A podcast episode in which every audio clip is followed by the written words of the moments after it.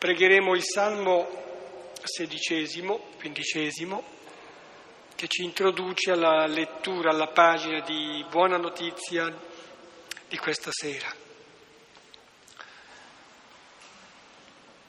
Ecco, prendiamo inizio nel nome del Padre, del Figlio e dello Spirito Santo. Proteggimi, o Dio, in te mi rifugio. Ho detto a Dio, sei tu il mio Signore, senza di te non ho alcun bene. Per i santi che sono sulla terra, uomini nobili, è tutto il mio amore. Si affrettino altri a costruire idoli, io non spanderò le loro libazioni di sangue, né pronunzierò con le mie labbra i loro nomi. Il Signore è mia parte di eredità e mio calice. Nelle tue mani è la mia vita. Per me la sorte è caduta su luoghi deliziosi e magnifica la mia eredità. Benedico il Signore che mi ha dato consiglio. Anche di notte il mio cuore mi istruisce. Io pongo sempre innanzi a me il Signore, sta alla mia destra, non posso vacillare. Di questo gioisce il mio cuore, esulta la mia anima, anche il mio corpo riposa al sicuro.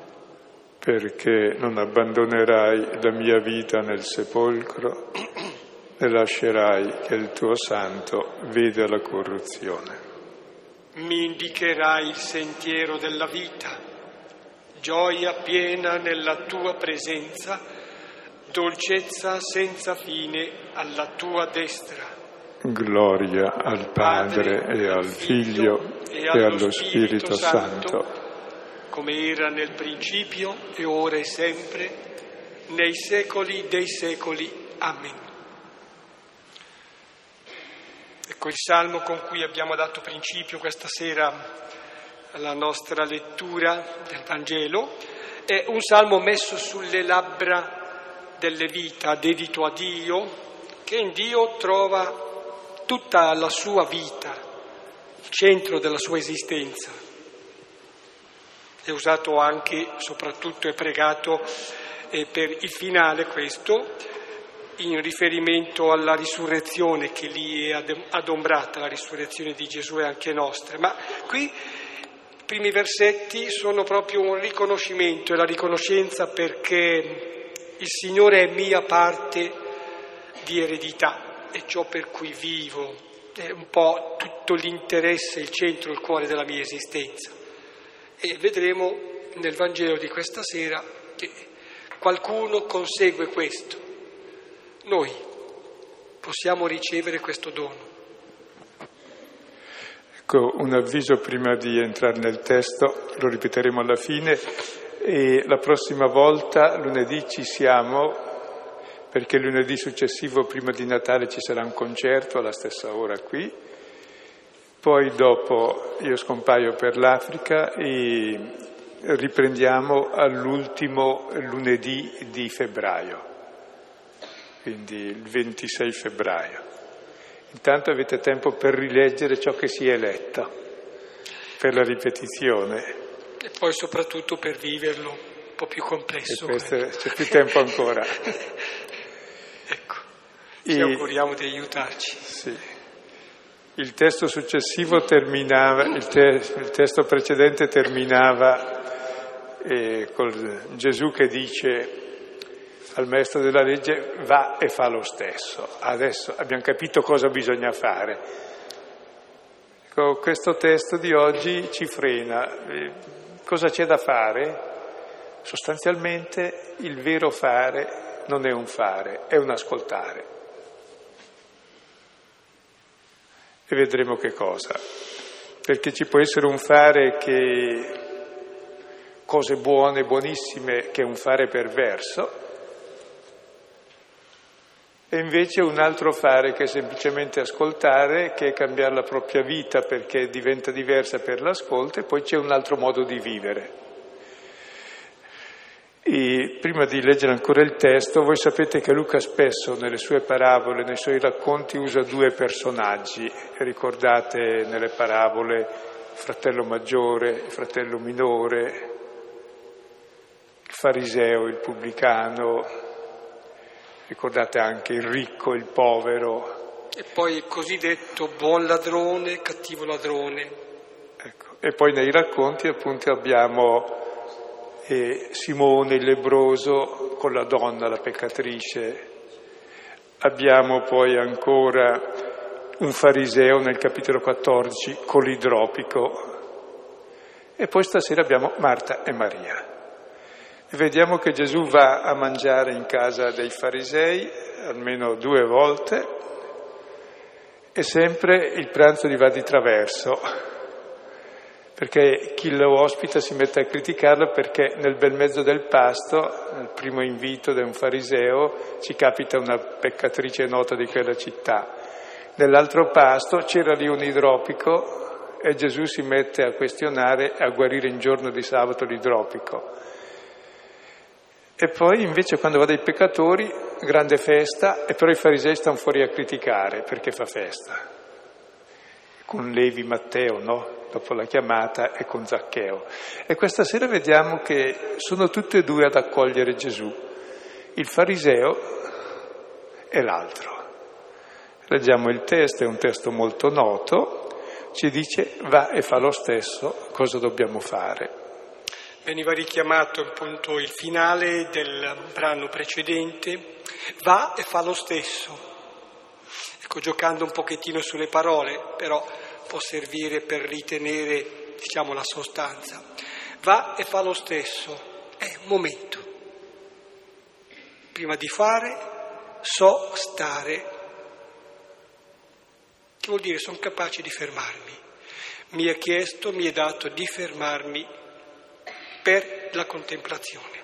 Leggiamo Luca 10, 38, 42. Ora, mentre essi camminavano, egli entrò in un villaggio.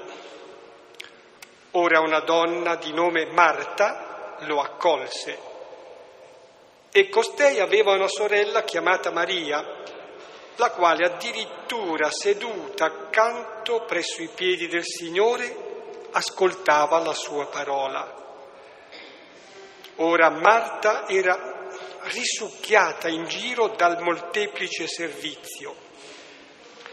Ora, fattasi sopra, disse: Signore, non ti curi che mia sorella mi abbandonò da sola a servire? Dì dunque a lei che mi venga ad aiutare.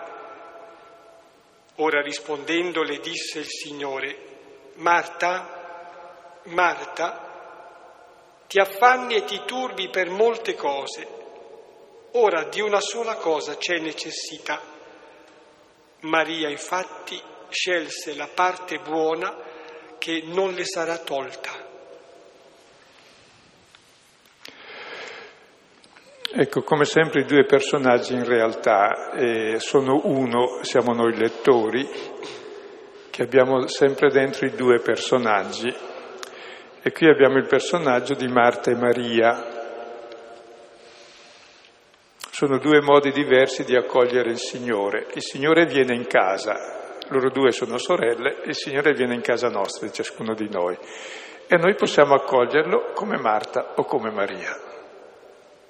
Sono due modi diversi per accoglierlo. La prima si mette a fare tante cose, è tutta turbata, tirata qua e là, affannata, vuol fare tante cose. Vuole essere brava, vuol far bella figura, quindi critica l'altra che non fa niente, critica Gesù che la approva.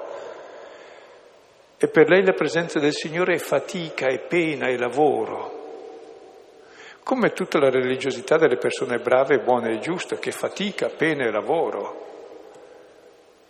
L'altra invece, la presenza del Signore è gioia, non è né pena, né fatica, né lavoro. La pena e la fatica la fa l'altro, il Signore, e lei lo accoglie con gioia.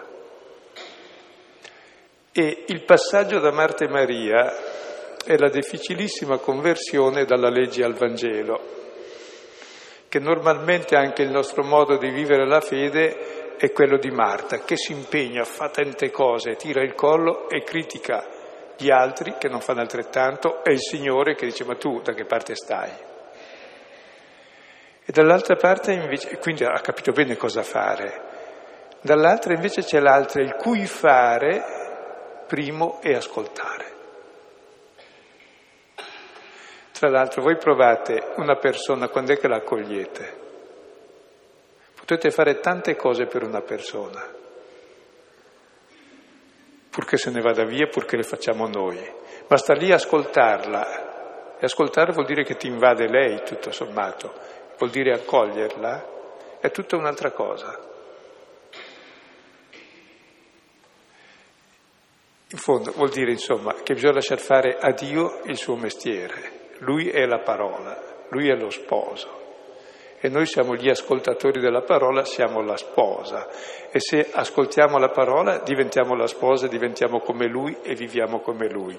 Se invece siamo noi che viviamo del nostro lavoro, delle nostre parole, diventiamo perfetti farisei, giusti come donne prassede, per intenderci, già che si era letto il Manzoni qui poco tempo fa. Ecco, dove tutta la giustizia serve per far male agli altri e per star male noi stessi, che è il modo medio di vivere il cristianesimo. Sto pensando che l'accoglienza appunto è dare spazio alla persona, a chi vuoi accogliere, per dire, è dare uno spazio sotto il tetto, a tavola, si dà anche un letto anche. E però forse davvero l'accoglienza è ascolto. E nell'accoglienza così attiva, superattiva, rovesci addosso all'altro, faccio tante cose per l'altro. In un'accoglienza invece più ricettiva, uso questi termini, è proprio semplicemente dare spazio all'altro, un po' ritrarsi perché l'altro respiri, viva, si comunichi. Questa è l'accoglienza, forse. Ecco, adesso vediamo il testo, è un testo molto raffinato e bello, ecco, che ci ispiri ciò che dobbiamo fare. E ciò che non dobbiamo fare. Versetto 38. Ora, mentre essi camminavano, egli entrò in un villaggio. Ora una donna di nome Marta lo accolse. Ecco, essi e Gesù coi suoi discepoli stanno camminando, lui sta venendo dalla Samaria e sta andando a Gerusalemme, dove andrà per consegnarsi nelle mani degli uomini, e cerca di spiegare ai discepoli qual è il suo spirito. Indurì il volto per camminare a Gerusalemme. Il suo spirito è quello di andare a Gerusalemme a dar la vita per gli altri, per i fratelli, è il samaritano. Tutti gli altri invece scendono da Gerusalemme a Gerico, come abbiamo visto nella parabola del Samaritano, cioè ci allontaniamo da Dio, e lui fa il cammino contrario, va verso il Padre e incontra tutti noi che ci allontaniamo dal Padre. Lui è l'ultimo di tutti e venendo in avanti li incontra tutti, si prende cura di tutti e poi andrà a Gerusalemme, dove porterà su di sé il male di tutti. E mentre fa questo cammino entra in un villaggio e una donna di nome Marta lo accolse. E per noi è normale, una donna lo accolse. No, non è normale, perché una donna non può accogliere innanzitutto. E la casa è dell'uomo, sappiamo che era Lazzaro suo fratello, quindi. E invece proprio Luca insiste, è una donna che lo accoglie.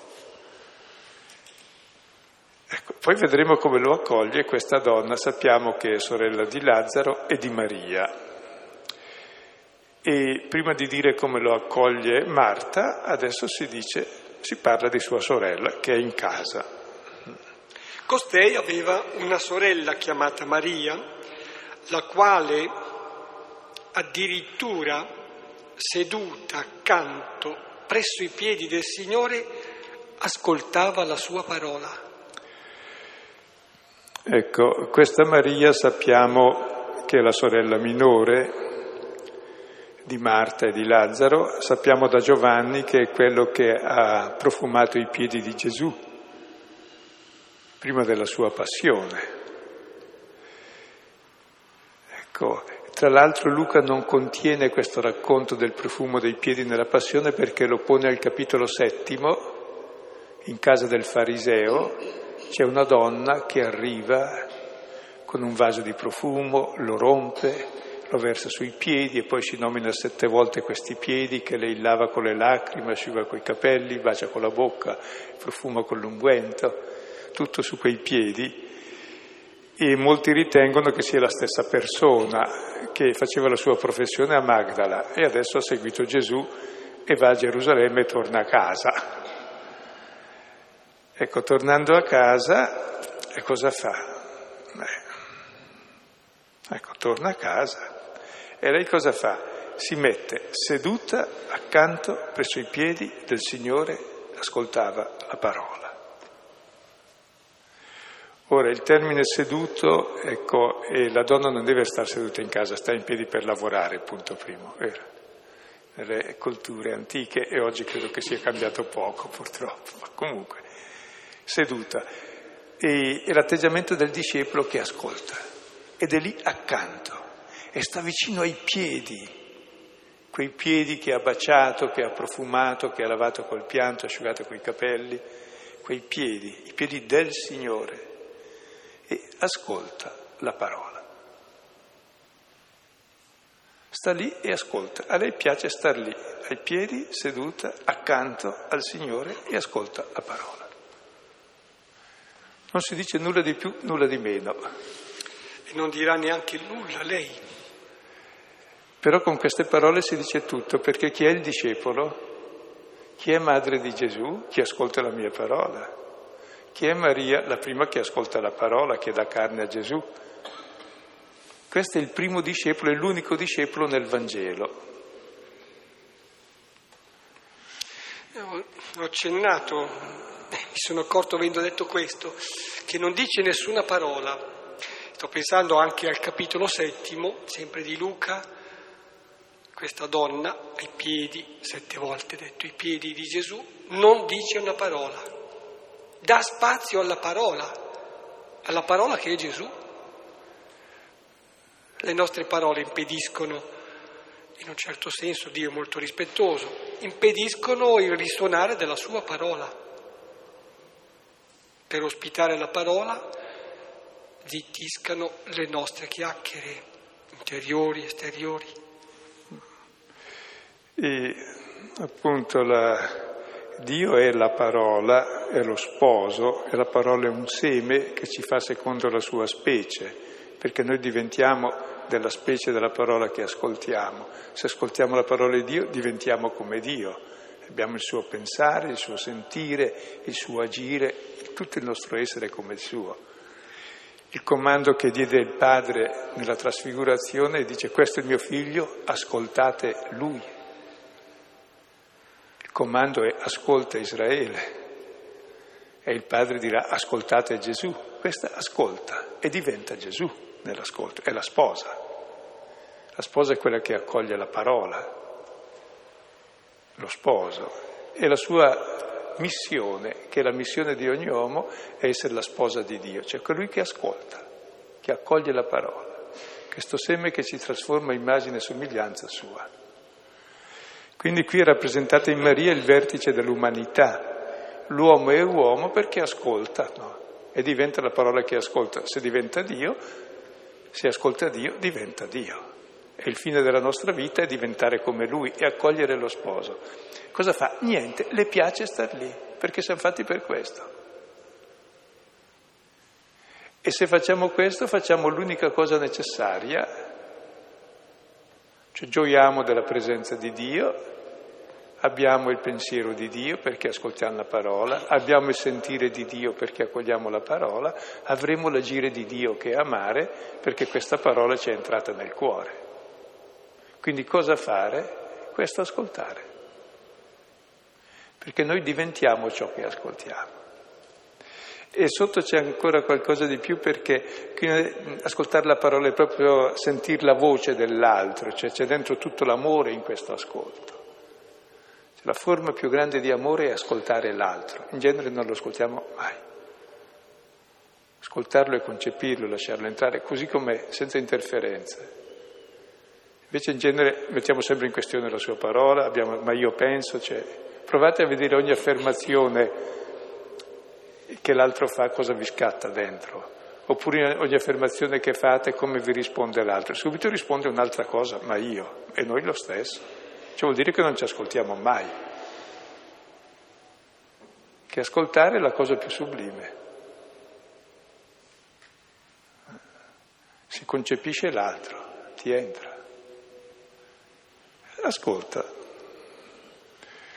Ecco, prima Marta, Maria, l'attenzione ancora torna su Marta. Marta era risucchiata, sopraffatta dal molteplice servizio. Ora fattasi sopra disse: Signore, non ti curi che mia sorella mi abbandonò da sola a servire, di dunque a lei che mi venga ad aiutare. Ecco, Marta è quella che sa cosa deve fare, ha l'iniziativa, è risucchiata in giro, e qua e di là è un vortice di iniziative buone, peggio delle nostre parrocchie, delle nostre persone brave. E cosa fa? Un molteplice servizio, dobbiamo servire, no? Servire è il modo concreto di amare, sì, è vero. Bene, lei è risucchiata in giro da tutte queste cose e non sta lì a ascoltare la parola. Cioè per lei la presenza del Signore è semplicemente fatica, dovere, obblighi, per far bella figura, per servirlo, che sia contento di me, per compiacergli, per piacergli. L'altra niente, le piace star lì.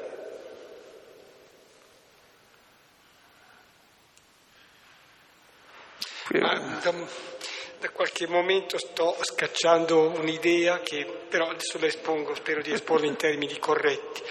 Cioè, quello che sta facendo Marta è una cosa che nasce da un amore, ma da un amore piuttosto grezzo. Da un amore che, come dire, è diretto a Gesù, quindi è religioso, ma allora è un amore che vuole meritare la compiacenza dell'altro. Ecco, quindi si dà da fare quasi per pagare l'amore, la stima dell'altro, cosa che i profeti chiamavano per esempio prostituzione. Comperare l'amore è prostituzione. Nell'ipotesi che veniva avanzata qualche battuta fa, che Maria avesse esercitato questa professione, Maria ha smesso di fare questa cosa, un passo avanti.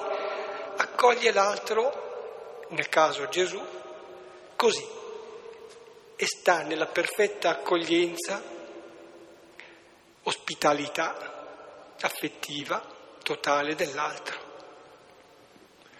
È un passo indietro Marta, senz'altro. Non solo un passo indietro, ma cioè tratta da prostituta a Dio, vuol guadagnare il suo amore. Cioè tutta la religiosità e tutto il tema paolino di chi vuol salvarsi con le sue opere non accetta che la salvezza è l'amore gratuito di Dio, che vuol piacere a Dio come se Dio avesse bisogno che io facessi cose per piacere. È chiaro che gli piaccio, ma ha fatto lui. Il problema è che lui vuol piacere a me, allora diventa reciproco.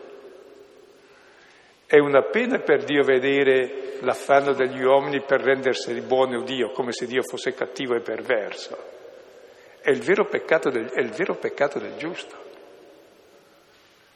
E la difficilissima conversione, quella di Marta, è sublime, è quella di Paolo in fondo.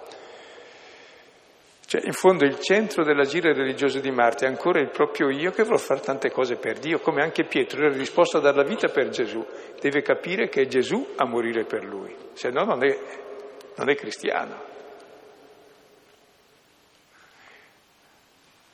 Non è che io devo amare Dio, è Dio che mi ama infinitamente.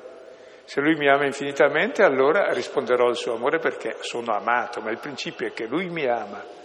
Non è che io, amandolo sempre di più, tirando il collo e morendo per Lui, meriterò il suo amore. Non puoi mai meritarlo l'amore, appunto, sarebbe meretricio. E trattare Dio da prostituta. No, Dio mi ama. E allora ho il piacere e il gusto di vivere di questo amore. Allora potrò amare come sono amato, mentre nessun giusto mai amerà nessuno. Ameremo gli altri nella misura in cui ci scopriamo uguali a tutti, peccatori, bisognosi di amore, e siccome questo bisogno ce l'abbiamo, vediamo che uno ci ama, il Signore ci ama, e se noi ascoltiamo e riceviamo questo amore, cominciamo ad amare come Lui. E vediamo difatti cosa fa Maria, dopo il molteplice servizio, allora cosa fa? Sta lì sperando, intanto lascia che un pochino la situazione si cucini un po', tanto ha preparato bene in cucina e ha sistemato quel che doveva fare, e poi va fuori dalla cucina, si fa sopra, Gesù e Maria che stanno lì seduti, va sopra, incombe, con le mani sui fianchi e comincia a rimproverare Gesù, Signore, non ti curi? Non ti curi, si sente trascurata. Ma come stai qui con lei? Non ti curi di me? Me lo dice indirettamente, mia sorella, cioè sei tu in realtà che mi hai lasciato solo perché sei qui con mia sorella. Non ti curi che mia sorella mi abbandonò da sola a servire. Cioè tu non ti curi di queste cose, cioè non ti curi di me. Mi abbandoni sola, sono abbandonata, trascurata, sola a servire. E questa qui invece guarda lì in pace e tu sei qui con lei. Quindi è un vero rimprovero al Signore, quello che fanno i giusti. Ma come mai tu accogli i peccatori, quel che fa il fratello maggiore? Come mai hai accolto il fratello peccatore? È chiaro che lo accoglie perché lo ama, scusa, e ama anche te come lui, mica perché sei bravo, ti ama. Quindi capite cosa c'è sotto questo? Una critica a Dio, è la critica di Giona che dice a Dio so che sei clemente, longanimo, misericordioso, di grande amore, ti lascio impetuosire, te le ho dette tutte, peggio di così non può essere. È meglio morire che vivere se la vita è così, non vale la pena di essere bravi e giusti, perché tu invece stai lì con questi. Si è capito che questa Marta c'è dentro di noi profondissima, è quello che ci impedisce davvero di accettare di essere voluti bene dal Signore, di ascoltare, invece abbiamo i nostri piani, i nostri progetti su di Lui, sugli altri, su tutti, e critichiamo Dio e gli altri, perché in fondo nella sorella c'è già tutte le sorelle del mondo, i fratelli del mondo, e nel Signore c'è la Trinità, quindi riesce a criticare tutti, perché è brava lei. Non ti curi che mia sorella... È molto indiretta, ma però glielo dice chiaro, tu non ti curi prima di tutto, che mia sorella mi abbandoni da sola a servire. E poi aggiunge, prego.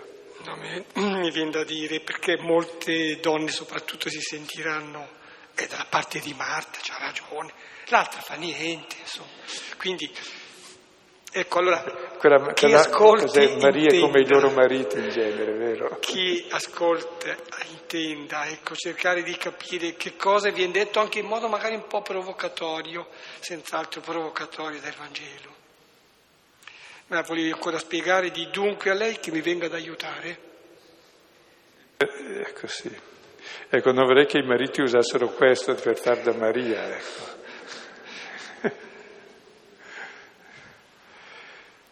Di dunque, quindi un imperativo, impone al Signore adesso, di a lei che mi venga ad aiutare solo per una volta, solo un momento, cioè per dire che in fondo non approvi lei ma approvi me, perché io di lei non so che fare, non è capace di fare niente questa.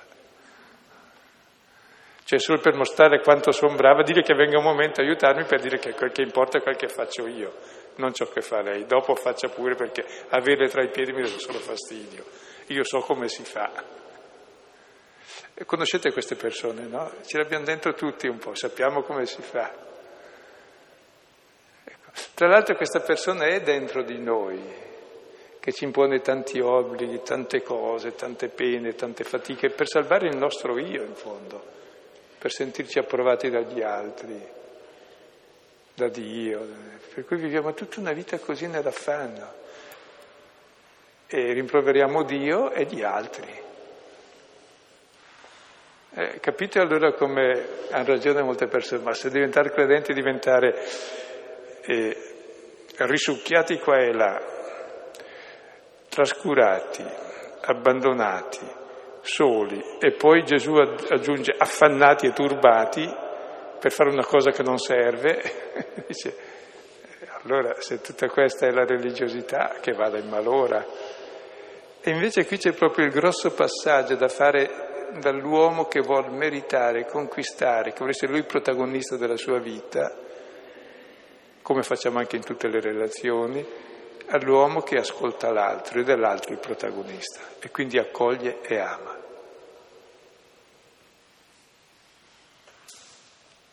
Sì, Marta, chiedendo il rimprovero per la sorella, in fondo chiede un'approvazione per sé, è centrata su di sé, è oggettiva ma molto soggettiva anche.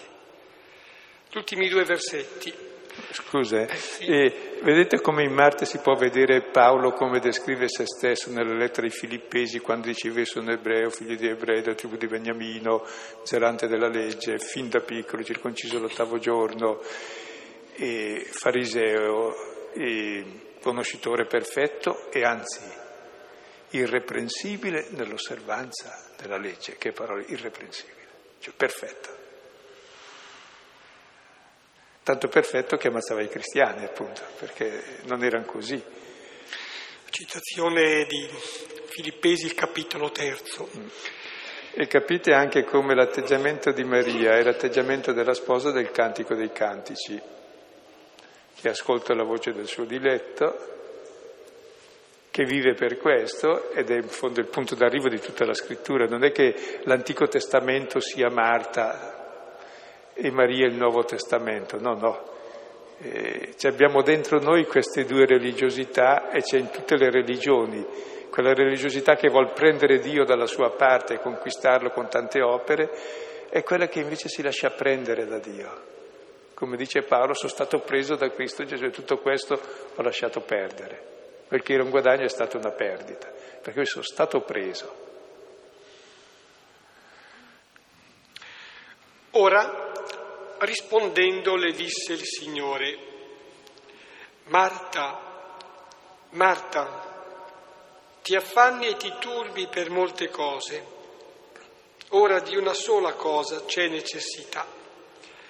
Maria infatti scelse la parte buona che non le sarà tolta. Notate come Gesù è chiamato 3 volte il Signore in questo testo. Ecco. E rispondendo disse, e il Signore le disse, Marta, Marta. Cioè la chiama 2 volte, come Mosè, Mosè, Samuele, Samuele, Saulo, Saulo, Saulo, Saulo. Sulle grandi vocazioni. Ci tiene molto Gesù a Marta, perché è quella che ha più bisogno. Non è Maria, è Marta che ha bisogno di cambiare. Maria è lì tranquilla, è già arrivata. Si può dire che Marta è chiamata più che richiamata, cioè nel senso che venga... Dipende dal tono con cui intendi che Gesù abbia pronunciato questo nome. È una chiamata. Ricordate anche nella parabola del fratello, il padre esce, per il minore mica esce di casa, cioè lo aspetta, è sicuro che torna, poi gli corre incontro quando lo vede e comincia la festa, e poi invece per il fratello maggiore il padre esce dalla festa, esce. E non si dice che sia entrato, è ancora fuori per convincere il maggiore a entrare. Pare che si dica uscì a consolarlo, mi pare, perché era solo. E l'altro non vuole entrare, e il padre è ancora lì a persuaderlo.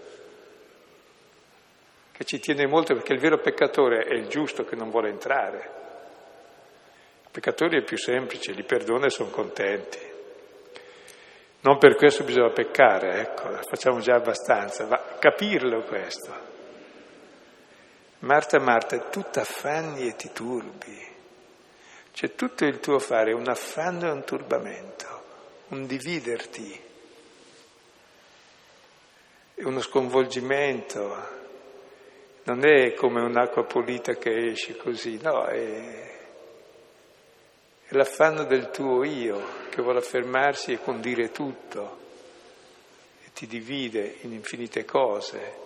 Non è quell'agire puro che parte dall'amore e che semplicemente è poi amare e basta anche una cosa minima dall'amore, purché ci sia l'amore.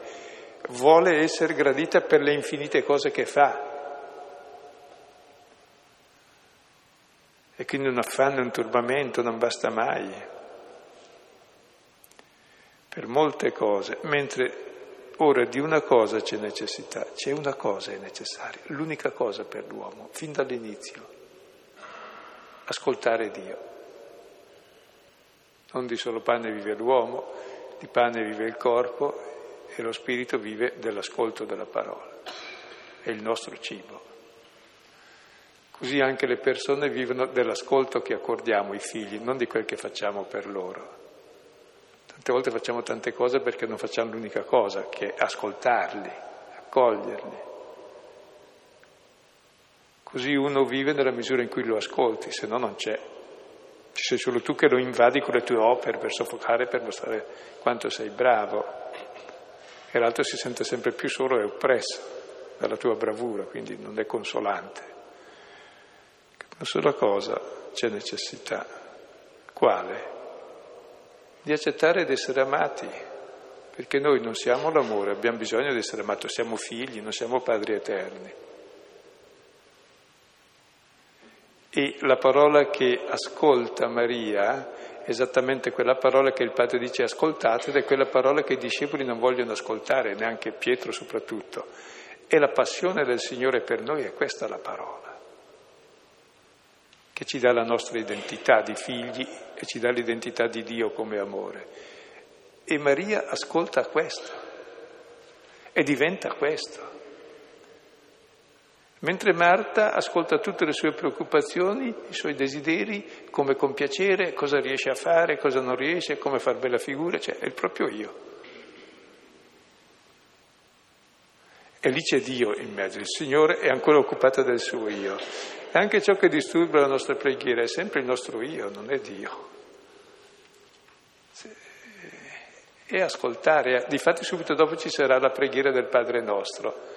La preghiera è questo, ascoltare il Signore e accoglierlo. Non è il dire parole, quel bla bla.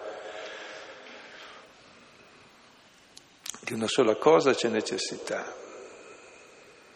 E l'unica cosa necessaria è l'amore di Dio per noi, che ci fa essere ciò che siamo e fa Dio essere quel che è Lui, è amore, e noi amati. E nella misura in cui siamo amati possiamo amare e diventiamo uguali a Lui. Ed è questo ascolto che ci fa entrare nella Trinità, nella danza di gioia tra Padre e Figlio. E quindi povera Marta, insomma, sì, lei voleva che il Signore riprendesse Maria, non ti curi, mi trascuri, sento abbandonata, sola, a servire, dille che venga. E lui la chiama, vieni anche tu qui con me, insieme a lei.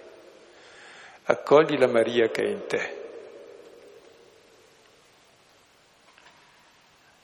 Accogli il tuo bisogno di essere voluta bene, ascolta questo. Vivi di questo, sappi che Dio è così, è questo, allora vedrai che la tua vita è diversa. Lei ha scelto la parte buona, in genere si dice la migliore, o che in greco c'è buona, vuol dire che l'altra è cattiva, che si cerca di giustificare come se Marta fosse la vita attiva e Maria la contemplativa. No, non è così. Non c'è contrapposizione tra azione e contemplazione, no, si tratta che la vera azione è ascoltare innanzitutto, e l'azione che non nasce dalla contemplazione dell'ascolto è semplicemente sconvolgimento, turbamento, affanno, scocci gli altri, critichi Dio e vuoi disfare i fratelli. È un delirio di potenza, l'azione che non nasce dalla contemplazione, cioè dall'amore ricevuto. È un'autoaffermazione, puoi fare le opere buone, così sei qualcuno e avere almeno il tuo quadretto lì alla Cagranda, del paradiso intendo. Ecco, e invece no, l'unica cosa necessaria è ascoltare e contemplare e lasciare entrare quest'amore. Poi vivrai una vita trasformata nell'amore, allora poi diventerai come il Samaritano che tu ti accogli. Questa è la parte buona, l'altra è la parte cattiva che abbiamo in noi, la nostra presunzione religiosa, il nostro io, l'autogiustificazione, che vuole essere bravi a tutti i costi, rimproverare Dio che poi dopo non ci approva così, e sì che abbiamo fatto tutto. Ecco, invece noi abbiamo fatto l'unica cosa necessaria, accettare che Lui ci ami. Questa non le sarà tolta, perché è la nostra essenza questa. Ed è solo partendo da qui che si può diventare credenti, per cui Maria è rappresentata come il prototipo del discepolo. È arrivato lo sposo, ecco, allora gioisce della presenza dello sposo e comincia la vita della sposa. L'altra invece è tutta lì affannata a preparare, insomma, per il pranzo di nozze che poi è tra gli altri due. E non si accorge che anche per lei si smette di preparare il pranzo, perché lo sposo c'è già, non c'è da preparare altre cose. Cioè c'è da ascoltare lui, insomma. Ecco, allora capite anche perché gli apostoli, quando c'erano tante cose da fare all'inizio della comunità, no? Perché c'era servile, le tavole delle vedove, poi questo, quest'altro, hanno detto sì, capite, sono tante cose da fare, allora cosa facciamo? Bene, noi ci dedicheremo alla preghiera e al servizio della parola, perché è la cosa fondamentale, senza la quale non c'è la Chiesa apostolica, cioè degli inviati del Signore. Se no c'è un'impresa di opere pie, che servono per far soldi eventualmente, non c'è l'opera di Dio, c'è l'affanno, non c'è la pace, la serenità, non c'è la comunione con Dio, c'è la critica degli altri, c'è il gioco dei propri interessi, c'è tutta la mondanità che esce anche in campo religioso come autoaffermazione. Uno si autoafferma facendo il bandito, io facendo il bravo perché mi riesce meglio, ma se non mi riesce faccio il bandito. E invece no, c'è qualcos'altro rispetto a ciò che faccio, e accogliere. Questo non sarà tolto perché è il fondamento di tutto. Un riferimento appena fatto a quelli che sono i primi passi della comunità dei credenti, della Chiesa, all'inizio.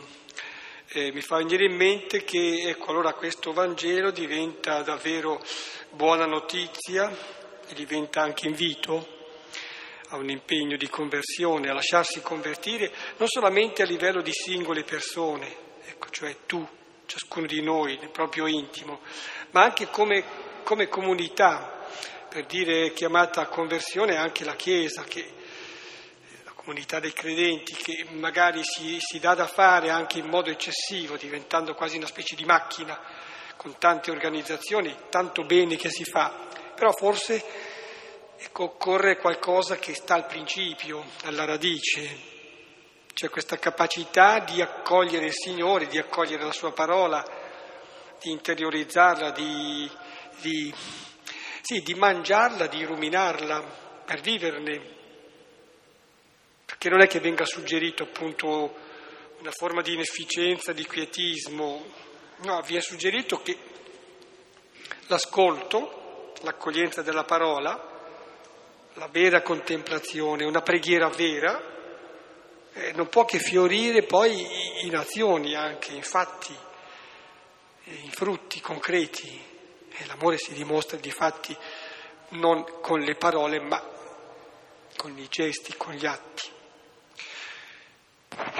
Ecco, capite che importanza ha questo testo, che è molto lucido ed è una critica radicale all'autogiustificazione con le opere. È molto paolino questo testo, non svigorirlo, perché oggi ancora l'importante è fare infinite cose. Ditemi, in quale nostra parrocchia si insegna a pregare e ascoltare la parola? Anche la liturgia è un fare tante cose, e no, il fondamento è un altro. Poi la nostra società, dove l'importante è fare e fare, siccome poi i vecchi possono far nulla, li si ammazza, i bambini neanche, si fa quel che si può con loro. Cioè proprio è eliminata la dimensione fondamentale dell'uomo, che è l'ascolto. Dopo c'è bisogno di andare dallo psicologo a farsi ascoltare a pagamento, perché se nessuno mi ascolta, almeno lì. Però direi dovremmo farlo tutti, nella misura del possibile. perché è la struttura fondamentale dell'uomo. Questa era la prima cosa. La seconda la dico adesso perché così se la gente va via. Allora la volta prossima ci vediamo ancora e chiudiamo prima di Natale perché lunedì dopo ci sarà il concerto. E poi ci rivediamo all'ultimo lunedì di febbraio, 26 febbraio. Bene, alcuni testi suggerisco che possono aiutarci, però solo qualche cenno. Bene, abbiamo pregato il Salmo 16, 15 del Primo Testamento, del Vecchio Testamento. Suggerisco Genesi 18, 1-10, Esodo 14, 13. Poi soprattutto è stato accennato il Cantico dei Cantici, l'intero libretto. Poi del profeta Isaia, dal libro del profeta Isaia, un versetto, capitolo 30, versetto 15: nella conversione, nella calma sta la tua salvezza, nell'abbandono confidente sta la tua forza. Poi, vabbè, forse anche nella prospettiva del Natale vicino, Isaia 43, 1-7, è la dichiarazione di amore del Signore, ecco, convincerci che il Signore ci vuole bene, sentirci proprio invasi, pervasi dal suo amore, Isaia 43, 1-7. E poi è stata citata anche la lettera ai Filippesi, capitolo 3, 1-11, è il passaggio dall'essere in qualche modo Marta e diventare Maria, di Saulo che diventa Paolo. Ecco, ci fermiamo qui. Sempre è stata convinta della superiorità di Maria su Marta, perché la contemplazione, penso sempre a Madre Teresa, no? È partita da qui, le Marie vanno molto molto oltre, io sono piuttosto una Marta e infatti dico, ma come faccio a diventare una Maria? Perché è presto dirlo, ma farlo è un'altra cosa.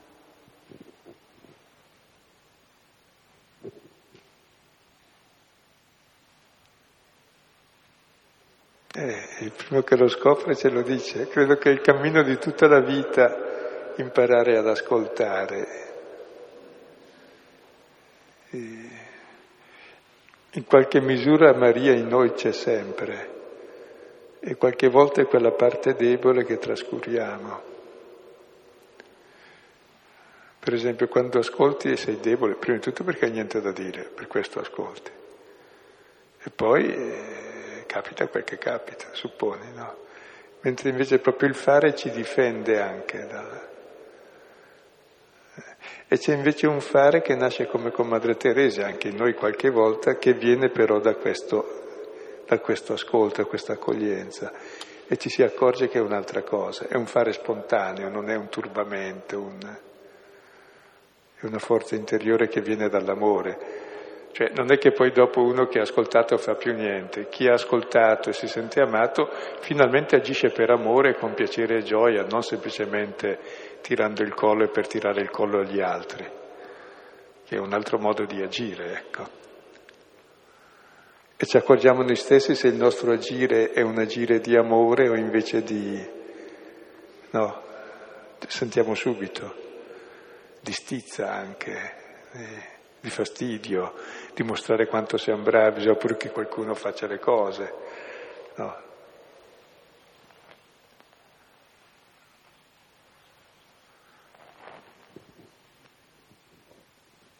Ah, sicuramente anch'io sono una Marta della situazione.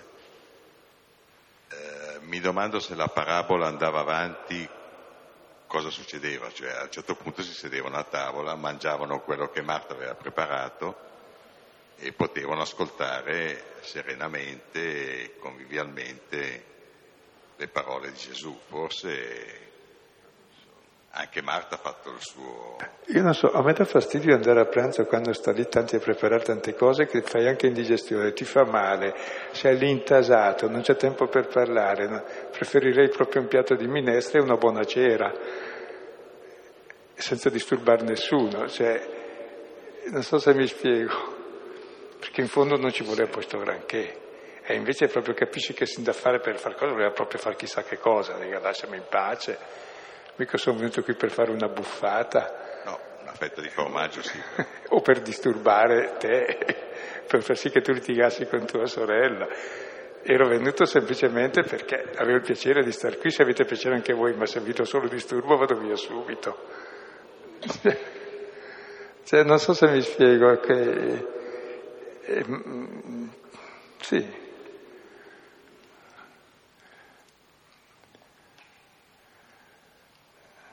Avrà messo anche i fiori, avrà pensato a tutto, è chiaro. Non è...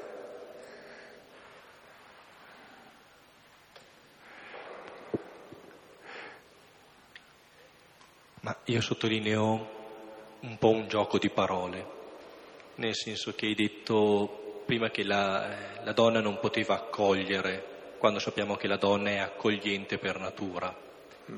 E... poi hai fatto un passaggio dicendo che ascoltare è concepire l'altro, dove appunto questo concepire mi fa venire in mente l'accoglienza della donna, e c'è un gioco insomma tra queste tre parole, ascoltare, accogliere e concepire, e non so se puoi dire qualcosa in più, ecco, ma mi piace molto anche nelle nostre scelte di vita alla fine, pensare che noi diventiamo l'altro, facciamo entrare l'altro dentro di noi attraverso tutto questo. Adesso non rispondo a questa domanda, ma per esempio la preghiera non è che dobbiamo dire cose a Dio, le sa già tutte, dobbiamo ascoltarlo, essere contenti che Lui è Lui, accoglierlo. È questo che ci cambia, perché tutte le parole che dico io sono tutte un po' inferiori a me, credo, le parole che dico io, come tutti i miei prodotti, mentre invece se ascolto l'altro, c'è un'altra cosa che non c'era. È difficile anche nella preghiera, è proprio il passare dall'altra parte.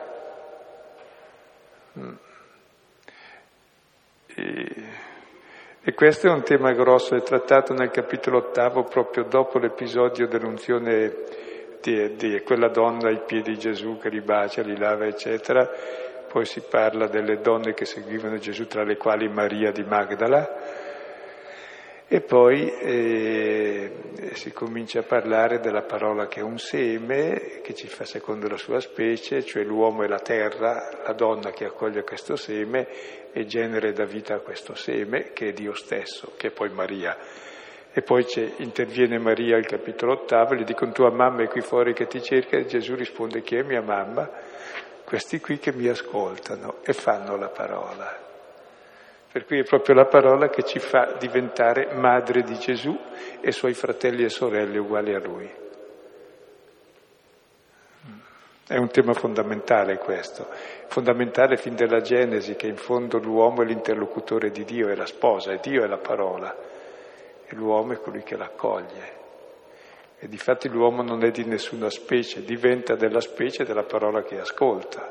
Se ascolta Dio diventa Dio, se ascolta il serpente diventa figlio del serpente, figlio dell'ira, figlio della menzogna.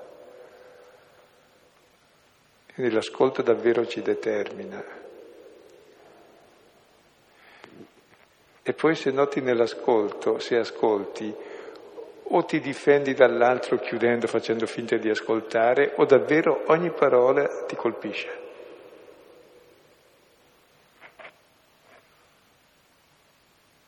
Cioè ti trasforma. Volevo chiederle una cosa, se non mi sento tanto chiamata a una vita contemplativa, almeno fino ad ora, però invece sì, bello pensare a come trasformare il lavoro in questa orazione, in questa preghiera. E un lavoro quindi non matto e disperato come diceva lei, ma magari più normale, però ugualmente coniugarlo con una orazione. Beh, c'è Sant'Ignazio che termina i suoi esercizi spirituali proprio come punto d'arrivo è diventare contemplativi nell'azione, perché Dio è presente in tutte le cose, in tutte le realtà, in tutte le azioni, in tutte le persone, in ogni istante.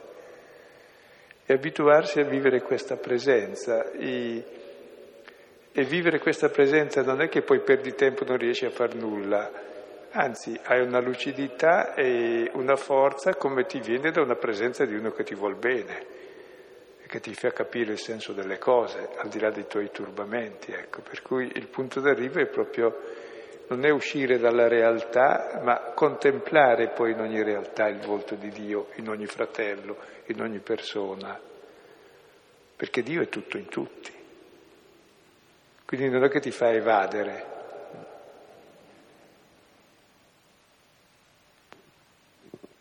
È giusto il riferimento all'ignaziano contemplativi nell'azione, magari un po' un gioco di parole ancora, ma potremmo ricordare così, contemplativi. Ecco la sintesi fra la contemplazione e l'azione, contemplativi. Sapendo che l'attività prima però è ascoltare. E comincia con la contemplatività.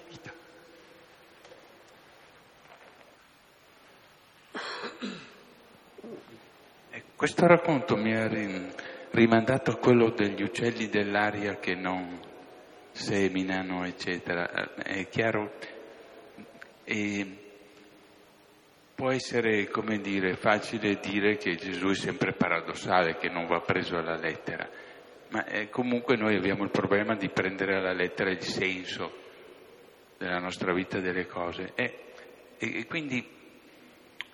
Il senso è questo paradosso, mi viene da dire che il buon senso viene al guinzaglio, mentre invece se cavalchiamo il buon senso non arriviamo mai al senso.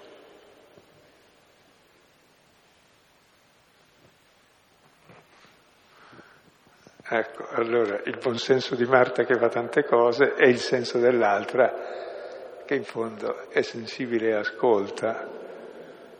Sì, so che questo testo può essere stravolto molto, si fa contrapposizione evitativa e contemplativa, non è vero, non è questo il problema è molto più profondo, è la conversione radicale di una religiosità che fa tante cose per Dio, la legge, al Vangelo che contempla ciò che Dio fa per noi. E accetta questo e allora nasce la vita nuova di uno che ha amato e sa amare, quindi è la radice stessa della vita questa. Il resto anche tutte le opere buone sono morte e danno morte se non si arriva a questo.